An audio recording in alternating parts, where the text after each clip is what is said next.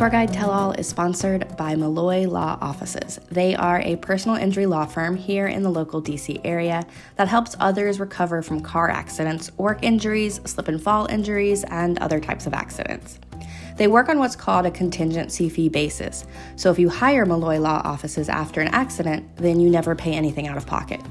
They also offer educational content and free consultations for those who may have more questions than answers. Like us at DC by Foot, we're really excited for our educational content meeting where they're going to talk all about liability issues for tour guides. Visit their website at Malloy, M A L L O Y dash law, L A W dot com, or call their offices at 202 335 6141. Malloy Law Offices is open 24 7, so don't hesitate to get the right legal help you need after a personal injury accident. Now, on to the Rebeccas.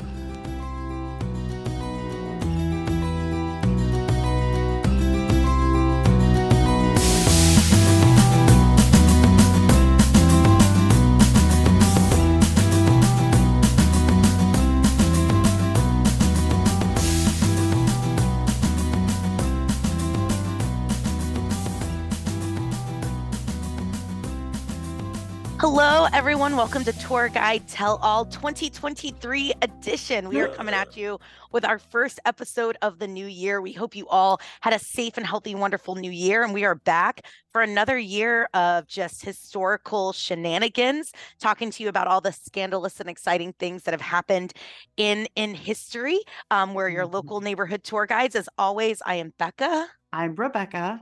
And together we are the The Rebeccas. Rebeccas. Very dramatic for for your first of 2023. I liked it. It was good. So we are here. Um, we're kicking off a new year. We first of all want to thank our patrons who have kept us going. We would not be entering our third year of this podcast without our patrons. So a huge thank you. Um, if you've been thinking about getting a patron membership, if you've been thinking about supporting us, this is the best time to do it. It's a great way to spend that extra holiday cashola. You can just for a few dollars a month get extra episodes, get discounts on tours, get access to all kinds of special content. Um, so this is a great time to do that. Thank you, though, to all of our listeners. And it is a new year, so we're always looking for new ideas. If you've got suggestions for the pod, topics you want us to cover, this is a great time to reach out to us and let us know because we're building our calendar for the year. And uh, we're kicking off with a, a really good one. We are. We're kicking off with a banger, literally. We want to put a content warning right off the top. There's going to be some violence and assault talk, so that's um, you know, just letting you all know that. Um, and we always do the beginning of the uh, year, January. We talk, we think in Washington about January 6th, which is something that profoundly affected us as guides and as residents of the city and as historians. And so we wanted to do, we did this last year as well. We wanted to do something that kind of rhymes with January 6th, something that sort of is feels uh, appropriate to the moment. So we're going to talk a little bit about violence in the Capitol, uh, which inevitably leads people to the name of Charles Sumner. Charles Sumner is the hero of the story. So we'll just go there. And we are going to bring in this back to 1856 is when this takes place. And we are pre Civil War, about five years out from the outbreak of hostilities. And kind of where we are, just to sort of place us in history, we are approaching uh, the Civil War and slavery. The sort of discussion about slavery is moving into the sort of final phases that we will move into. It is very clear at this point that there is a division in this country over slavery. Uh, we have had the Missouri Compromise. We have had all those, a lot of the signpost things that you heard about in school that and promptly forgot about. Most of them have happened. Things are not really great. Things are kind of devolving fast. Uh, the debate over slavery has moved from its expansion to total abolition. The North thinks this has decided slavery is wrong and should be abolished rather than just limited. The South is very upset about this. And so there are increasing calls for one side or the other to give way and just sort of move on with our lives. For some additional context to this, you might want to check out our Henry Clay episode. We talk a little bit about this. Henry Clay spends a lot of his career trying to hold off the Civil War and does a really good job. He's now dead, and the sort of system that he's put in place is falling apart, is kind of where we are. Does that sound fair? Clay is kind of actually the perfect prequel to this. I really believe that. And I think it's important to note too, kind of where we are as we get to Sumner is the country is rapidly expanding physically, right? We're moving out west, we're adding new states, our population is booming.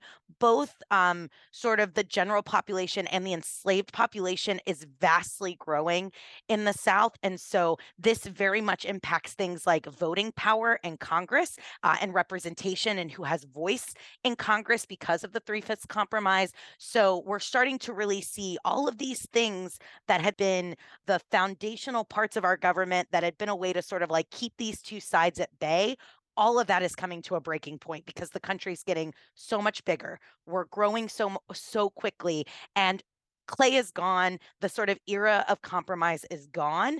And this is really coming to a breaking point. We talk about this a little bit in the Clay episode, but there is already violence across the country in regards to this issue. And now that violence is going to start creeping in into the actual floors of Congress.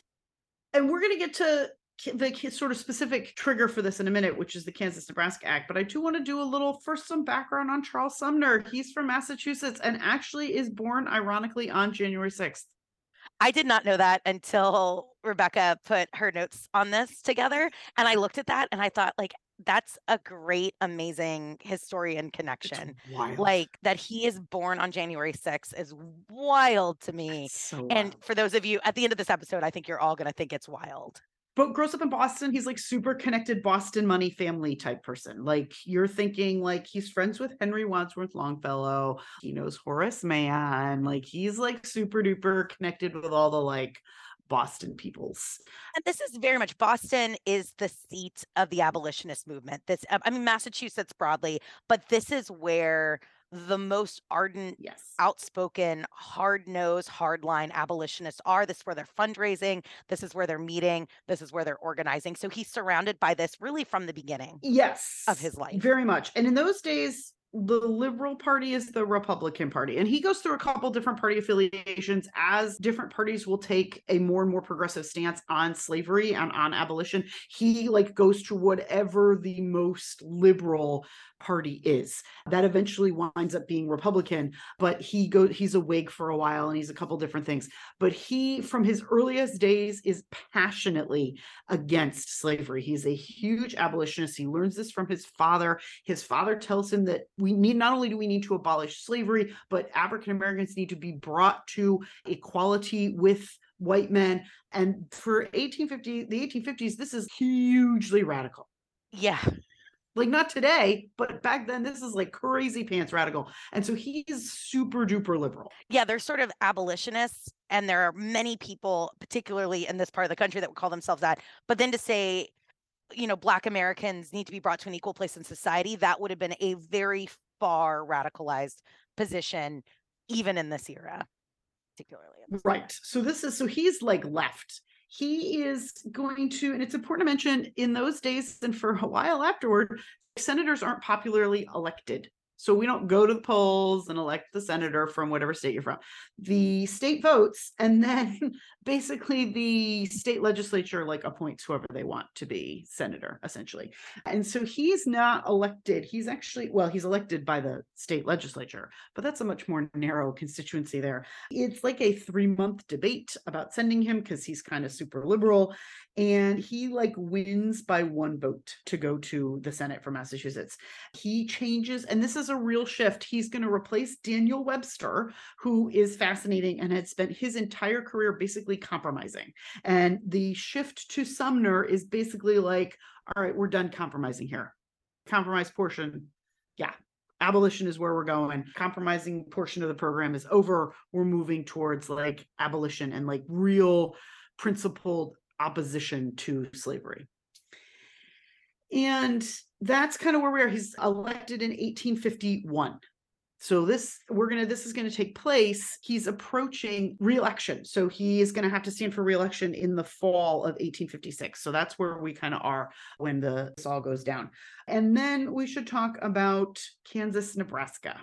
Yeah, so a little bit about the Kansas Nebraska Act. You know, we're trying to figure out as we grow how are we going to add states? How are we going to continue to sort of have this balance? We had the Missouri Compromise, and then we sort of decide, and by we, I mean, you know, some people decide that perhaps we just need to let, let, let popular sovereignty determine the best way to do these things. The bill is actually introduced by Stephen Douglas, who we've certainly touched on in previous episodes. This is going to be a pivotal moment for Douglas because it's going to be sort of staking him as no longer a more progressive member and sort of becoming more of this sort of compromise, compromise, compromise candidate. But he's going to present this sort of piece of legislation, and it's to organize the territory of Nebraska. So that's what it's going to be. But then we're sort of like, hey, we're going to do this. We'll do kind of like a little bit of a middle ground thing. We're going to have this popular sovereignty and let people decide whether or not their state or territory is going to be freed or slave.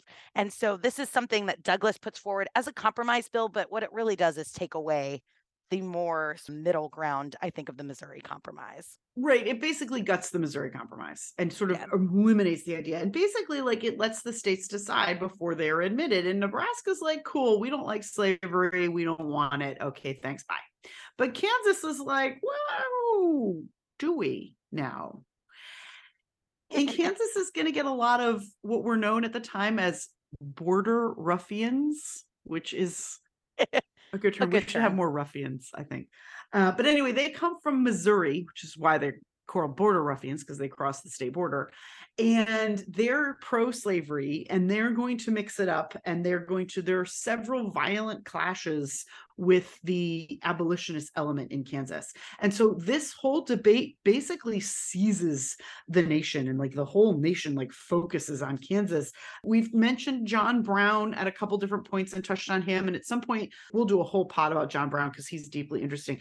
John Brown's most known for his raid on Harper's Ferry, which has not happened yet. That's a couple years away. But the thing he does before is he there's a massacre in a place called Kansas called Potawatomi that he's involved in. And so he's in Kansas for a while and then he's back in Connecticut for a while. John Brown kind of moves around a bit, but he's involved here too. He is, as Sumner, a staunch abolitionist. Um, and so he is deeply like committed to Kansas being free and not slave. So that's where we are. So the whole nation is divided about this. They're focused on Kansas. And in May of 1856, May 19th to be precise, Charles Sumner is going to get onto the floor of the United States Senate and he's going to give a speech.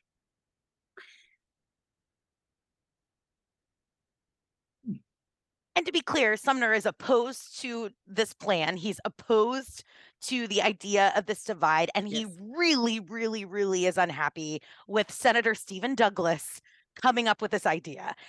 And when Sumner gets onto the floor to talk about his opposition to it all really of this, does. Sumner's it's going to get real. If not the most liberal senator, fast. then definitely like on that edge of the caucus. And speeches in those days generally go for a long time. Like he's not the only one who can speak for hours, but he could talk. And this speech is a banger. It's real. It's a great speech. We're going to quote part of it. Honestly, we could have quoted a lot of it because it's a big, it's awesome. He is, it's incredibly like detailed and he does a couple of things. First of all, he's going to name names. So he's going to call people out specifically from the floor of the Senate as being basically bad news and like slave owning and therefore evil. The specific person that he calls out is a senator, a fellow senator named Andrew Butler, who's from South Carolina.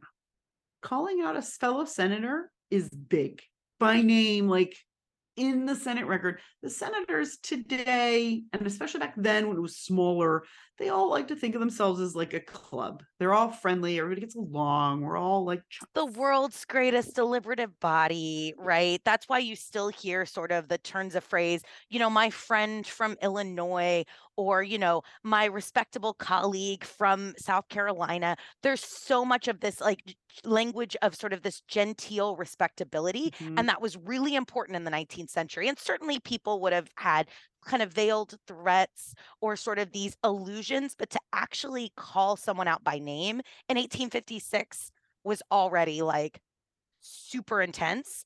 And then to use the language that Sumner ends up using is even more eyebrow raising. It's crazy. He's calling out a fellow senator and he's saying some stuff, man. So I'm gonna this is a little bit of a long quote, but we're gonna do it and it's gonna be really great. So this is all a direct quote from the speech. The senator from South Carolina has read many books of chivalry and believes himself a chivalrous knight with sentiments of honor and courage. Of course, he has chosen a mistress to whom he made his vows, and who, though ugly to others, is always lovely to him. Though polluted in the sight of the world, is chaste in his sight. I mean the harlot, slavery. For her, his tongue is always profuse in words. Let her be impeached in character or any proposition made to shut her out from the extension of her wantonness, and no extravagance of manner or hardihood of assertion is then too great for this senator. So he's used the word harlot, he's used sexual imagery. He's basically said that this guy is no chivalrous gentleman. I mean, these are like just boom, boom, boom. And it's also like this sexual imagery is not not an accident.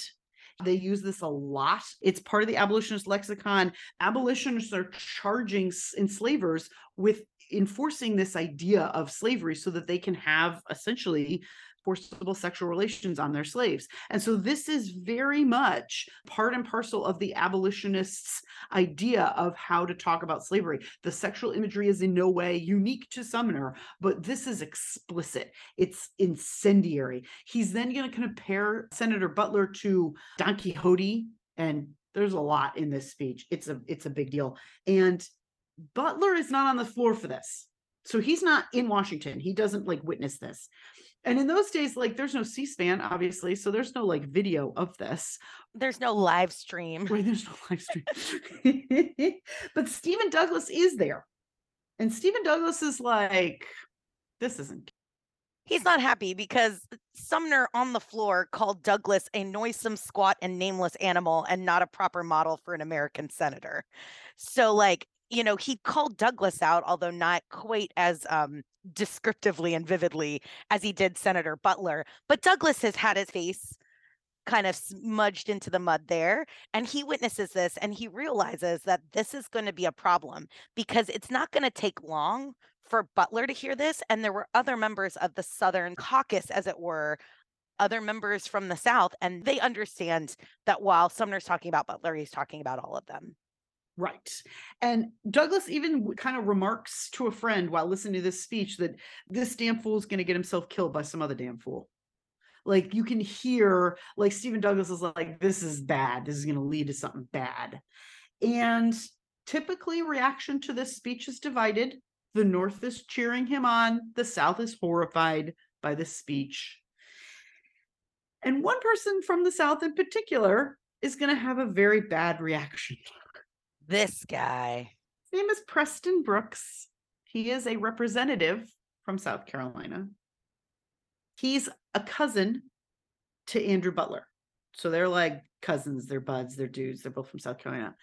And I heard some, I read somewhere, and I honestly can't remember where. And so I can't fact check this, but I read that in South Carolina pre Civil War, you had to own a minimum of 10 slaves before you could stand for federal office. Now, I don't know if that's true or not. And if there's some historian out there that wants to fact check me on this, it's perfectly fine that I'm wrong because I don't remember where I read it.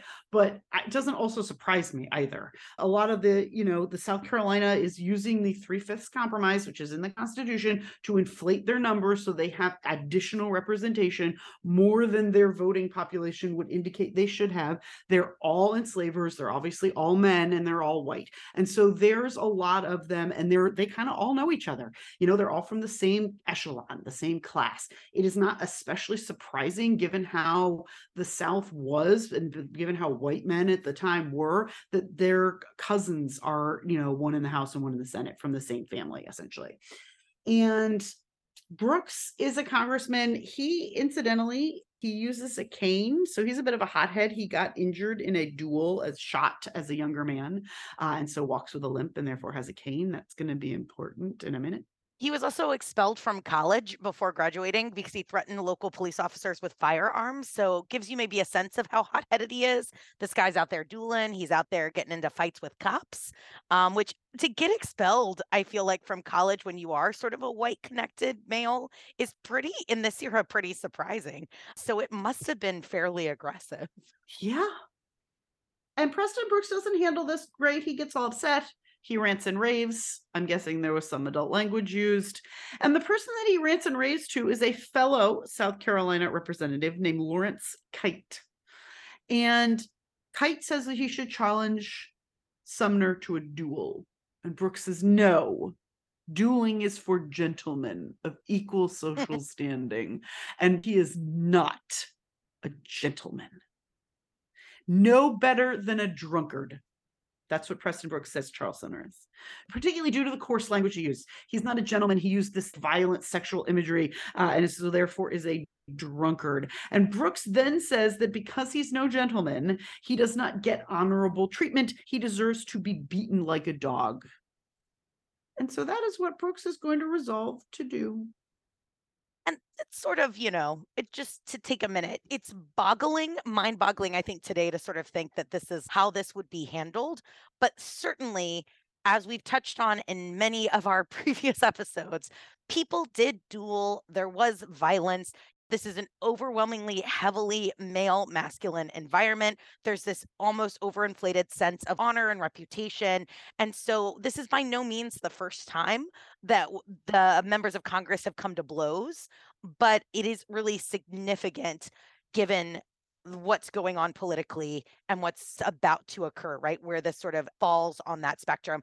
But by no means is this the first time we've seen two members of Congress go head to head in a physical way. No, and they they yell at each other, and congressional debates are heated still, even. But violence is not.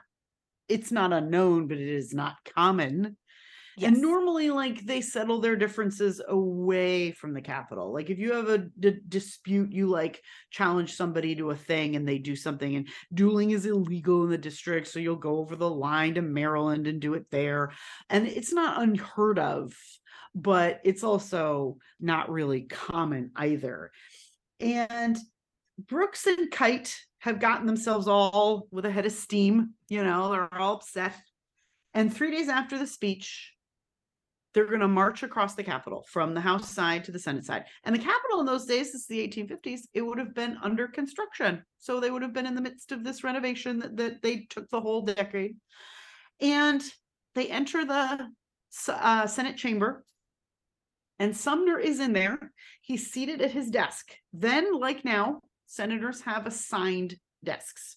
So you get one desk, and they have this really weird tradition of signing the inside of their desk. So you use the same desk that somebody or other used. And the desks are bolted to the floor. Still are, from what I understand. This is going to be become important in a minute. Brooks approaches him yelling about the speech and he says, I've read your speech over. It is a libel on South Carolina. And Mr. Butler, Senator Butler, who's a relative of mine, Brooks very calmly announces this to him. And Sumner starts to stand. And Preston Brooks takes his cane and beats him over the head with it. The force of this is going to be so severe that Sumner immediately loses his sight, like he can't see and he's trapped in this desk. Like he was trying to get up, he can't quite get up because the desk is bolted to the ground. He's a big guy. Charles Sumner was well over six feet, so he's very tall, and he kind of gets tangled in the desk and he can't see and he's being beaten and he can't see where the the blows are coming from so imagine like all of this chaos and he's eventually going to rip the desk from its bolts on the floor in order to get away. And he's blind at this point, he's bleeding so badly, he can't, he's blinded, there's blood everywhere, and he's kind of staggered out the aisle, up the aisle. He's trying to defend himself, but he can't see where he's going.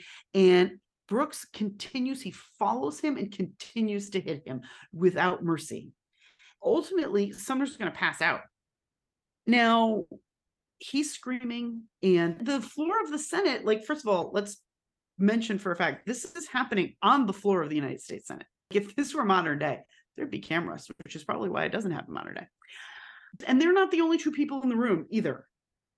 So this is a full, not quite entirely full, but this is a room with other people. And you might be wondering why doesn't someone help him?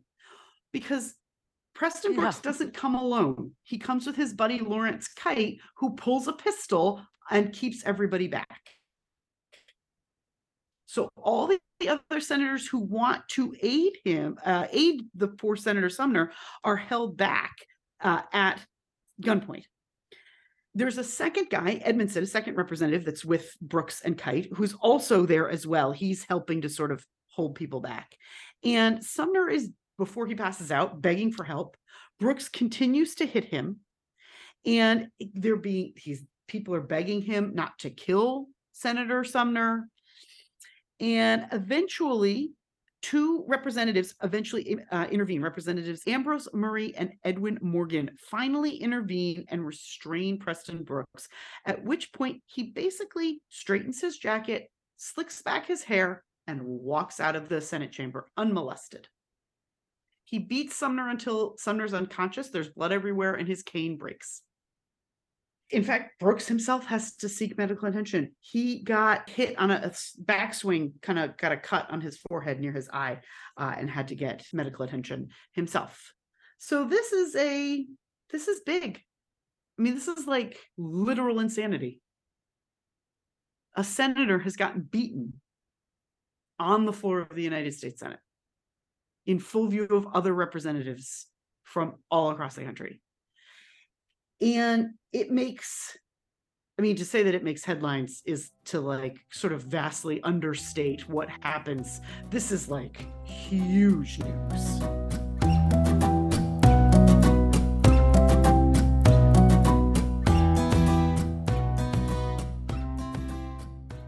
Probably the biggest news story of the year honestly. I mean this is the moment right? And and it's everybody's talking about it the north and the south. And you can imagine that the perspective in the newspapers is going to vary vastly based on who is writing this. And I don't just mean obviously in the South, they support Brooks and in the North, they support Sumner. There are going to be voices that are going to say, look, this is why we need to compromise. This is why we need to work with them. There are going to be members of Congress who say, am I to wait until I get my head bashed in? This is going to be people who are going to call to back off the abolitionist cause. So you're going to have a wide array of responses to this event. And it just illustrates how fractured we are, not just between abolition and not, but how to move forward as a country and how to work together, if at all. So the outrage is completely different on depends on where you are and what your view on slavery is. And They're martyrs on both sides, right? Sure, sure, sure. And it just is, it's typically hugely divided. Brooks is going to get arrested because that actually is what happens when you assault somebody in full view of lots of witnesses. he gets tried and fined $300, which would be a just shy of $10,000 in today's money. So not an insignificant, but not a terribly huge amount of money. Doesn't get jail time. There is a motion to expel him from the House, which fails. So they can't expel him, but he's going to resign his seat. Basically, he says that he should let his constituents weigh in on his behavior, knowing perhaps that his constituents are going to do exactly what they did, which is immediately reelect him. So this happens in May. He resigns about two months later after he's paid his fine. And then a couple of weeks after that is immediately reelected. And then uh, reelected again to serve another full term in November of 1856. So his constituents have no problems with any of this. And in fact, hearing that he had broken his cane while assaulting Sumner, supporters all across the South are going to send him new canes. He gets hundreds of new canes in the mail. I went to college in Virginia, and one of my professors was an alumni of the University of Virginia. And when we did Sumner in our Civil War seminar, he said that he had a professor who very proudly, back in the 1950s, said that the men of the University of Virginia sent a gold plated cane to Preston Brooks with the inscription, Whack him again for us. So, and that's just one one of hundreds and hundreds that were sent, and they're sent from prestigious Oh institutions. They're sent from fraternal organizations. They're sent by individuals.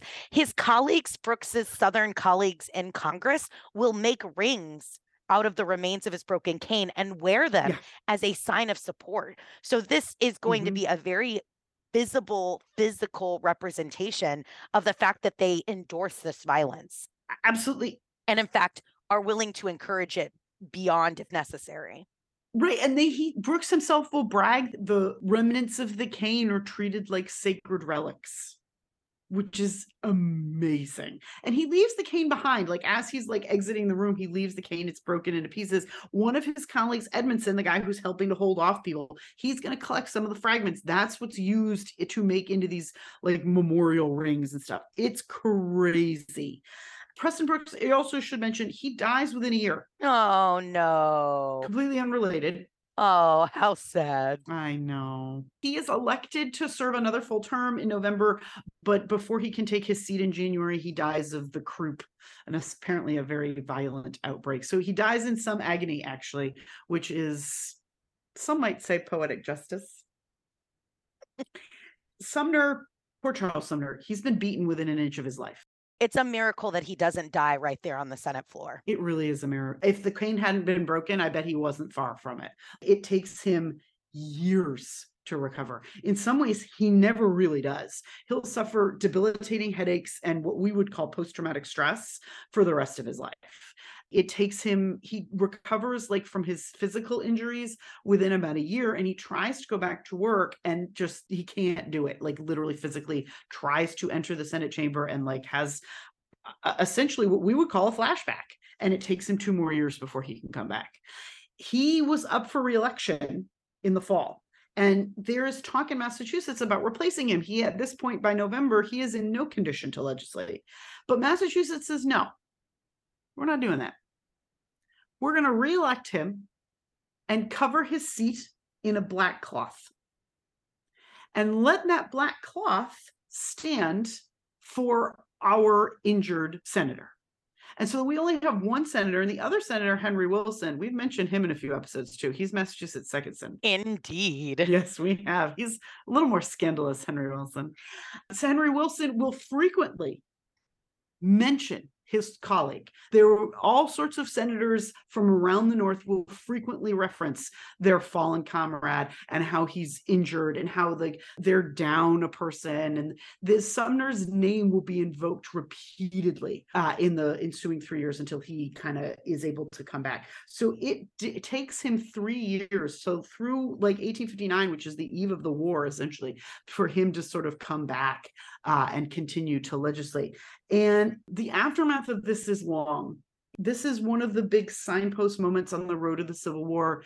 And I think part of it is not only is the event itself terribly shocking, like violence is erupting on the floor of the Senate, but also everyone's reaction to it really underlines how divided the country is. There is no one in the South who sees Brooks as anything less than a hero. And there is no one up north who sees Sumner as anything less than a martyr.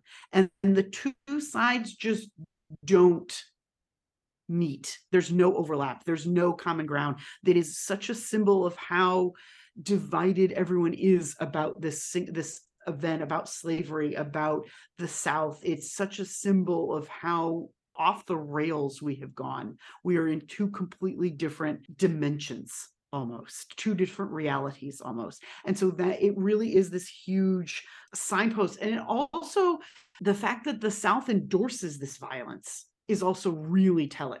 It isn't about words anymore we're not just yelling and screaming at each other we're actually being violent to each other and no one in the south seems to really have a big problem with that and that's concerning too that's what's going to give people particularly people up north it's going to give them a lot of pause like wow they're really willing to like endorse and condone this Well, and this is why Kansas will become known as Bleeding Kansas. It's going to put fuel in the fire on the grounds there. There's going to be increasingly violent clashes between sort of pro slavery and abolitionist forces.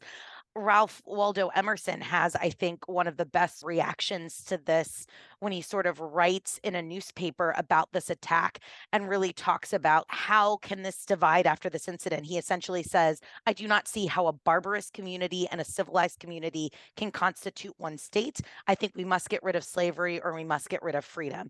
And two years later, this is exactly what Abraham Lincoln's going to say. A house divided cannot stand.